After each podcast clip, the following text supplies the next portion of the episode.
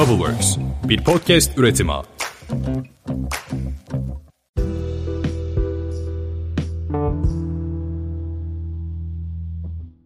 Merhaba, ben Dilara. Bugünkü konumuz aslında bu haftalarda çok popüler olan bir projenin konusu. Öncelikle şunu söylemek istiyorum ki bu projeyi konuşurken tamamıyla şunu hedefledim. Mimari bir algıyla konuyu ele alıp mimar ya da mimar olmayan bir kişinin algısıyla konuyu değerlendirmeye açmak istedim. Ve tamamen içgüdülerimizle bu projeyi nasıl değerlendiririz bunu konuşmak istedim. Tabii ki mimarsanız da çok farklı bir algıyla dinleyeceğinize eminim. Ama mimar olmanıza gerek olmadığını bu bölümü dinlerken özellikle belirtmek istiyorum. Şöyle bir soruyla başlayacağım. Doğada en çok gördüğünüz geometrik şekil ne diye düşünseniz, böyle bir soru sorsam size cevabınız ne olurdu? Altıgen mi? Beşgen mi? En çok gördüğümüz daire mi? Yoksa böyle kırıklı çizgiler mi? Peki doğada var olan dümdüz bir çizgi dikkatinizi çekti mi hiç? Böyle düşünseniz, acaba dümdüz bir çizgi hiç gördüm mü diye düşünseniz bulabilir miydiniz? Ben bunun üzerine düşündüğümde aklıma şu örnek geldi. Bir yaprak ve yaprağın ortasından geçen ana damar, etrafında da o ana damarlardan ayrılan diğer dalları, yaprağın kendi damarları.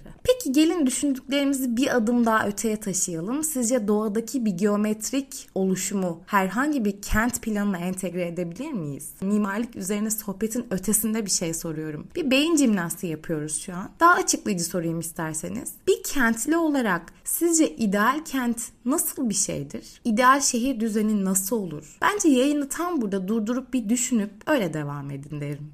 Evet, geri geldik mi? Bugünkü tanımıyla, bugünün ihtiyaçlarıyla ideal kent ne diye size anlatmak istesem şunu söyleyebilirim. Yayaların ön plana çıktığı, bütünleşik ulaşım sistemleriyle arabasız bir hayata geri dönüşün olduğu, atıkların çöp kamyonlarıyla toplanıp biriktirilmediği, enerjinin yenilenebilen kaynaklardan sağlandığı, karbon nötr ve güvenli bir kenttir ideal kent bugünün ihtiyaçlarıyla. Peki acaba ziyaret ettiğimiz antik kentlerin kendi aktiviteleri, aktif dönemlerinde de böyle bir tanım var mıydı? Gerçekten o kentlerin canlı olduğu zamanlarda böyle tanımlar mevcut muydu? Tabii ki o zamanın ihtiyaçları farklı olduğu için bu tanımdan daha farklı bir tanım yapardık. Ama şöyle çok basitçe düşünelim. Bir merkez ve onun etrafında giderek genişleyen bir oluşum düşünebiliriz. Çok basitçe düşünmek istersek. Tarihin ilk kentlerinde de olduğu gibi klasik bir formülasyon hayal edebiliriz. Merkez çekirdektir ve bu çekirdek bazı ana hücrelerden oluşur. Nedir bunlar? Belediye binası, bir okul, bir hukuk yapısı, sağlık birimi ve tabii ki dini bir yapı. Kent denilen yapı da bu çekirdeğin etrafında genişleyerek büyüyen ve belki başka destek çekirdeklerle büyümeye devam eden bir çember şekli diyebiliriz. Direkt olarak bir çember şekli oluşmayabilir ama realitede plan ölçeğinde baktığımızda göreceğimiz çembere yakın bir şekil olacak. Hatta isterseniz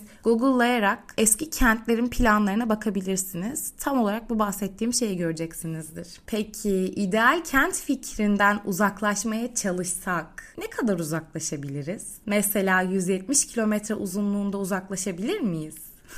Evet, buraya kadar podcast'in açılış konuşmasını yaptık. Bundan sonra esas konumuza geliyoruz. The Line, Neom projesi konumuz. Yani ideal kent ideolojisinden epey bir uzakta olacağız. Şimdi bunu rahatlıkla söyleyebiliriz ki her dönemde, her kültürde, her coğrafyada olmasa da kentlerde belli bir estetik olması istenir ve beklenir. Kentliler ve o kenti planlayanlar tarafından da böyledir. The Line projesi ise estetik kaygıların ötesinde bir distopik kent kent tasarımı. Üstüne üstlük yüzde yüz gerçek. Bir film senaryosu değil. Bildiğimiz gerçek bir proje. Bu aralarda epey popüler oldu ve konuyu en güzel ele alan YouTube kanalına bu konuda içerik üreten Barış Özcan oldu. Bizimse mimarlık dünyasında başka tartışma başlıklarıyla haberimiz olmuştu önceden bu projeden. Ama bu aralar çok popüler olunca ben de podcast'te bu konuyu taşımak istedim. Ve aslında bir insan olarak yaşamın nasıl sınırlarla çizilip bize ne hissettirdiği biraz irdelemek istedim. Bir mimar olmaktan öte.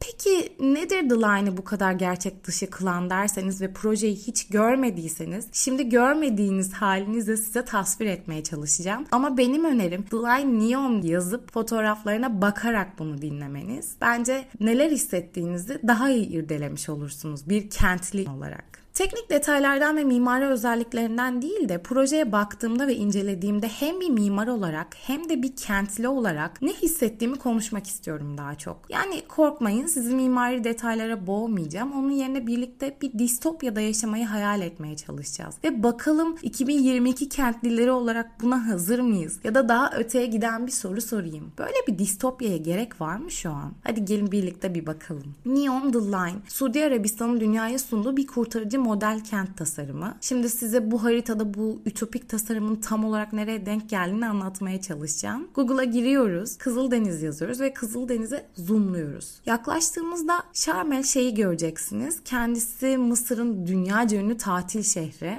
The Line nereden başlıyor derseniz, Şarm El Şeyh'in tam karşısından Akabe Körfezi'nin Kızıl Deniz'e bağlandığı noktada Neom City diye isimlendirdikleri bir bölge göreceksiniz. Çoktan Google Earth'e işlenmiş bile. İşte bu bölge podcast konumuz. Aslında bölge demek pek doğru olmaz çünkü biz sadece bir çizgiyi konuşacağız. Evet, hani şu doğada düşünüp de bulamadığımız çizgiyi. Haritada Şarm El Şeyh'in karşısından başlayan The Line noktasından şehrin içine uzanan yüz yetmiş kilometre uzunluğunda bir şehir projesi. Ama öylesine bir yüz yetmiş kilometre değil bu. Şimdi beş yüz metre yüksekliğinde ve yüz yetmiş kilometre uzunluğunda dümdüz iki ayna düşünün. Sonra bu iki aynayı iki yüz metre genişlik ile birbirine paralel olarak yerleştirin. İşte size Neom. Evet, bu kadar. Sadece bu kadar. Bir Neom kentlisi bu beş yüz metre yüksekliğinde ve iki yüz metre enindeki bu şehirde yaşayacak. İkamet edecek, okula gidecek, işletmesini açacak falan filan. İyi de ayna dedin Dilara, dümdüz çizgi dedin. Evet, aynen öyle söyledim. E, bunu söylüyor projeyi tasarlayanlar da. The Line yekpare beş yüz metre uzunluğunda iki ayna cepheden oluşuyor. Zaten daha buradan başlıyor şehrin distopyası. Bahsettiğimiz bölge Suudi Arabistan. Yani çöl. Yani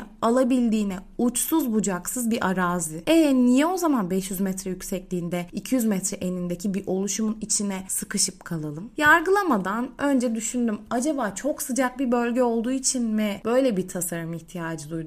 İyi de iki bin yirmi iki yılına kadar belirli teknolojilerde bunu yaşamayı başarabilmiş bir bölgeden bahsediyoruz. Kaldı ki bu proje aslında Dubai'ye rakip olarak tasarlanmak için yapılmış bir proje. Peki kıstası Dubai olan bu proje, yani zaten o sıcak iklimlerde ayakta kalmayı çok iyi başarabilmiş insanların kenti olan bu projeler neden iki yüz metre eni ve beş yüz metre yüksekliğinde yüz yetmiş kilometre uzunluğunda hiç sapmadan giden bu çizginin içinde sıkışıp bırakıyor insanları? Şimdi hiç metaforik açıklamalar kullanmadan dümdüz anlatacağım. Bu bir güç gösterisi aslında. Suudi Arabistan'ın dünyaya uzaydan görünebilecek kadar güçlü bir projeyi bırakmak istemesiyle bu iş başlıyor. Neden çizgi olduğunu sorgularsınız ya da araştırırsınız. Bu daha uzayacak bir konu çünkü. Şöyle bir gerçeklik var ki The Line, Suudi Arabistan'ın dünyaya uzaydan kendini gösterebilecek kadar güçlü olduklarını anlatmak istedikleri bir proje. Peki birileri gücünü anlatacak diye biz kentliler beş yüz metre yüksekliğinde yekpare cephelerin oluştuğu, tamamen el yapımı yeşilliklerin olduğu bir dünyaya kendimizi kapatmalı mıyız? Bu proje için şöyle bir şey söylüyorlar. En fazla beş dakika yürüyerek burada yaşayan herkes her yere gidebilecek. Mükemmel değil mi? Hiç trafik yok. Peki nasıl olacak bu Dilara derseniz, çok az teknik detaylarla size projeyi anlatacağım. anlatmam gerekecek. Şimdi The Line nasıl ortaya çıktı? Suudi Arabistan Prensi Muhammed Bin Salman lansman gecesi düzenledi ve bu projeyi anlattı. Öyle de kurtarıcı bir model edasında anlattı ki o anlatırken biz çok net bir şekilde bu fütüristik şehri kafamızda canlandırabiliyorduk. Şöyle betimliyorlar The Line'ı: güvenli, kaliteli, modern kavramlarının birleşerek ortaya çıkardığı gerçekliği uygulanmış bir kent tasarımı. Muhammed Bin Salman anlatırken The Line, Neom'un kendi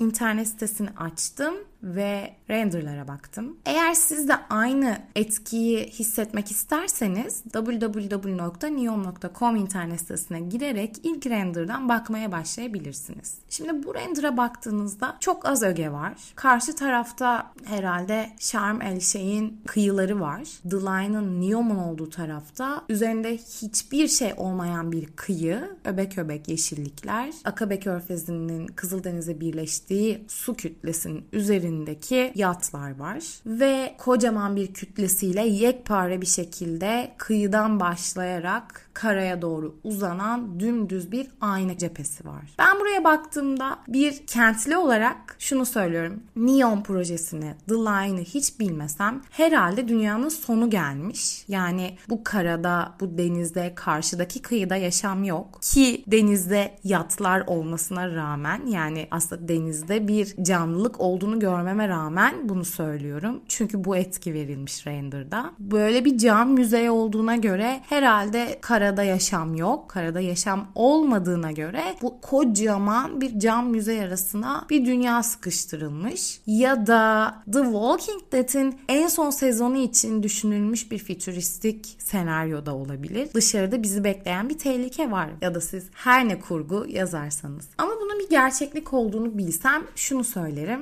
Muhtemel bir zombi saldırısı için yapılmış bir kent tasarımı. İyi de iki bin yirmi iki yılındayız. Bu projenin iki bin otuz yılında bitmesi planlanıyor. Kaldı ki uzmanlar bunun mümkün olmayacağını söylüyorlar. iki bin otuz yılı için bir zombi istilası mı var acaba? Suudi Arabistan bunu öngörmüş olabilir mi? Yoksa neden beş yüz metrelik yüksekliklerde, iki yüz metre eninde ve yüz yetmiş kilometre uzunluğunda yekpare dümdüz bir çizginin arasına sıkışıp kalalım? Evet, neyse ki biliyoruz bir zombi saldırısı yok yakın bir zamanda. Ha, Suudi Arabistan biliyorsa onu bilemem. Bu arada The Line'ın uygulanması için yaklaşık beş yüz milyar dolara ihtiyaç olacağını öngörüyor uzmanlar. Ayrıca Muhammed Bin Salman iki bin otuz yılında bu projenin bitmesini hedeflediklerini söylerlerken uzmanlar en iyi kaynakların kullanılmış haliyle bile elli yılda biteceğini söylüyorlar bu şehir tasarımı için. Bu projenin içinde neler olması planlanmış? Sanayi ve yerleşim alanları, limanlar, spor ve eğlence tesisleri Suudi Arabistan'ın güneybatısındaki dağlarla birleşen bir kompleks olarak planlanıyor. İnsan ve doğanın bir arada yaşamasını sağlayacak kentsel bir yaşamda bir devrim diyorlar bu proje için. İnsan ve doğanın bir arada yaşaması derken tam olarak neyi kastettiklerini zaten render'a baktığınızda anlamıyorsunuz. Üstelik sadece ilk render'a baktık. Diğer render'lere inmedik bile. Burada insan nasıl doğaya dokunuyor mesela? Bu beş yüz metrelik yüksekliklerden çıkıp denize nasıl dokunuyor mesela? Bu yatlarına nasıl geliyor acaba? Kentsel modüllerin birbirine bağlanmasıyla oluşuyormuş bunlar. Şimdi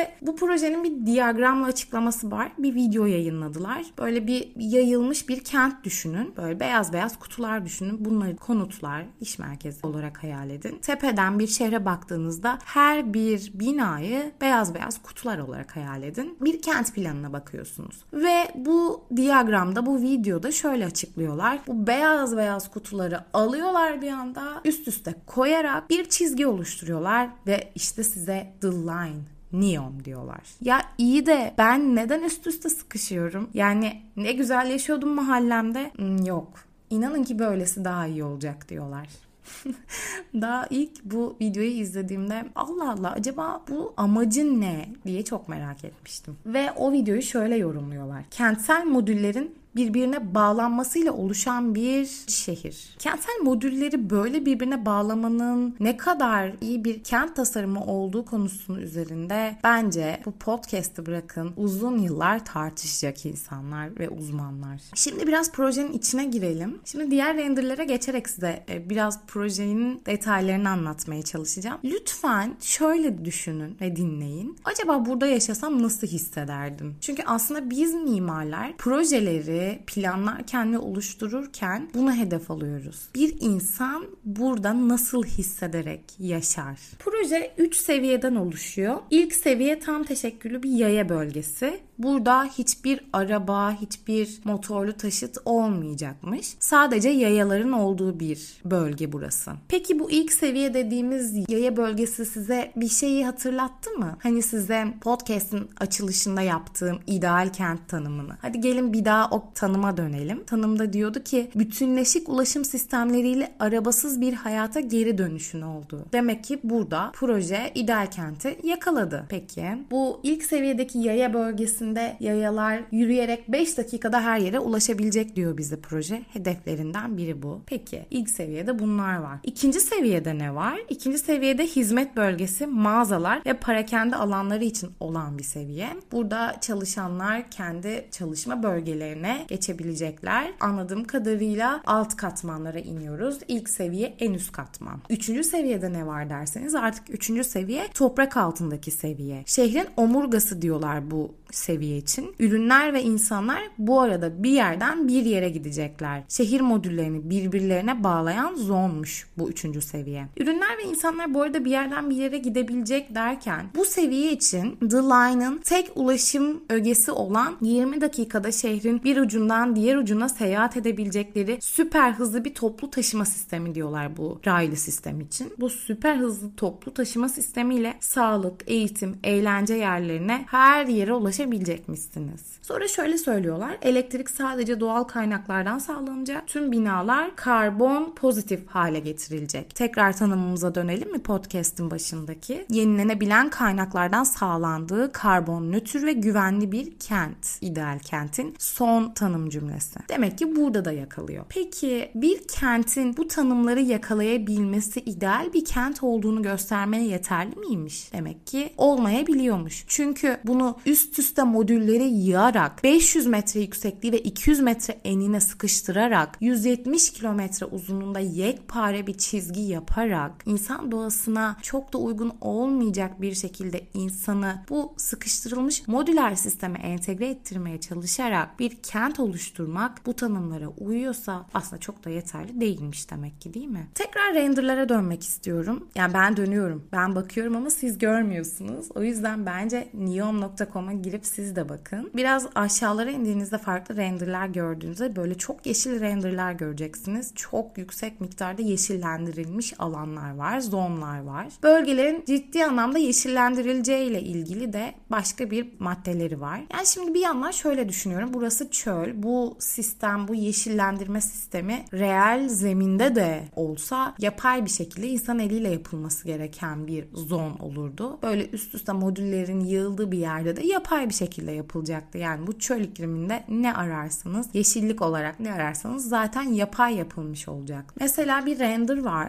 Gerçekten modüller çok fazla üst üste tasarlanmış ve böyle giydirme cepheler var. İnsan silüetleri inanılmaz derecede küçük ölçekte kalmış. Böyle bu bir şey tasviri gibi. Çok fütüristik bir A V M renderı gibi ama düşünsenize bu bitmiyor. Hani bunu ev, bunu arkanızda bırakıp evinize gidemiyorsunuz. Aynı modülün içerisindesiniz ve düşünün A V M'ler ne kadar bizim başımıza ağrıtan yerler. Havalandırmasıyla, elektrik sistemleriyle. Bu havalandırmanın, bu sistemin, bu modüler sistemin eviniz olduğunu düşünün. Şimdi ben bu render'a baktığımda bir, bir kentli olarak şöyle düşünüyorum. Her ne kadar bu masif kütleleri birbirine bağlayan yürüme yollarından yeşillikler aksa da, ki çok az miktarda var bu arada, inanılmaz fütüristik bir görüntü görüyorum. Çok distopik bir ortam. Çok büyük masif kütleler. Ben insan ölçeğinde çok küçük kalıyorum ve A V M etkisi var ve şimdiden başım ağrıyor ve ben bu görüntüyü, bu atmosferi arkamda bırakıp evime gidemiyorum çünkü zaten ben modüler sistemin içinde yaşıyorum. İşte ilk etki bu.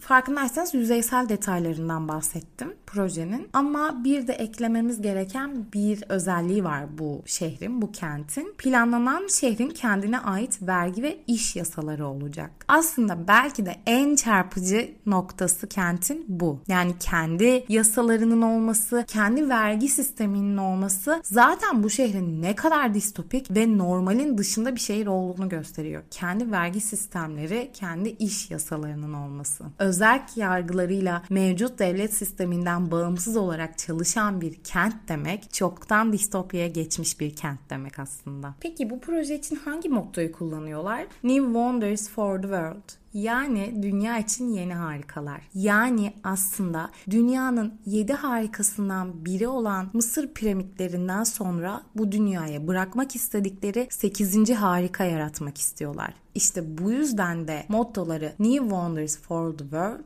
isimleri de Neom. Koydukları bu isim olan Neom nereden geliyor? Neom'un sonundaki M harfi bizde de olan bir kelime olan müstakbelden, yani gelecekten geliyor. Peki Neo ne derseniz? Neo aslında Matrix'ten de bildiğimiz seçilmiş kişi ideolojisinden geliyor. Ama aslında Yunanca'da olan Neo kelimesi, yani yeni kelimesinden, yani Neo yeni, M müstakbel yani gelecek, yani yeni gelecek. Yeni geleceğin harikası. İşte bu dünyayı bırakmak istedikleri sekizinci harika. Aslında bu Neom'un son harfindeki M harfini de Suudi Arabistan'ın prensi olan Muhammed Bin Salman'ın isminden, Muhammed'den, yani yeni Muhammed'den de geldiğini iddia ediyorlar ve bu Muhammed'in de aslında yeni Muhammed olarak yeni kurtarıcı ideolojisine hizmet ettiğini de söyleyebiliriz. Tamamen bunları birbirleriyle bağdaştırabiliriz. Peki bize bu yeni Muhammed ideolojisiyle sunulan kurtarıcı modelin gerçekten bu ideolojiyi taşıyıp taşımadığını biraz irdeleyelim mi? Ülkenin içine uzanan bu yüz yetmiş kilometre uzunluğundaki hattın içerisinde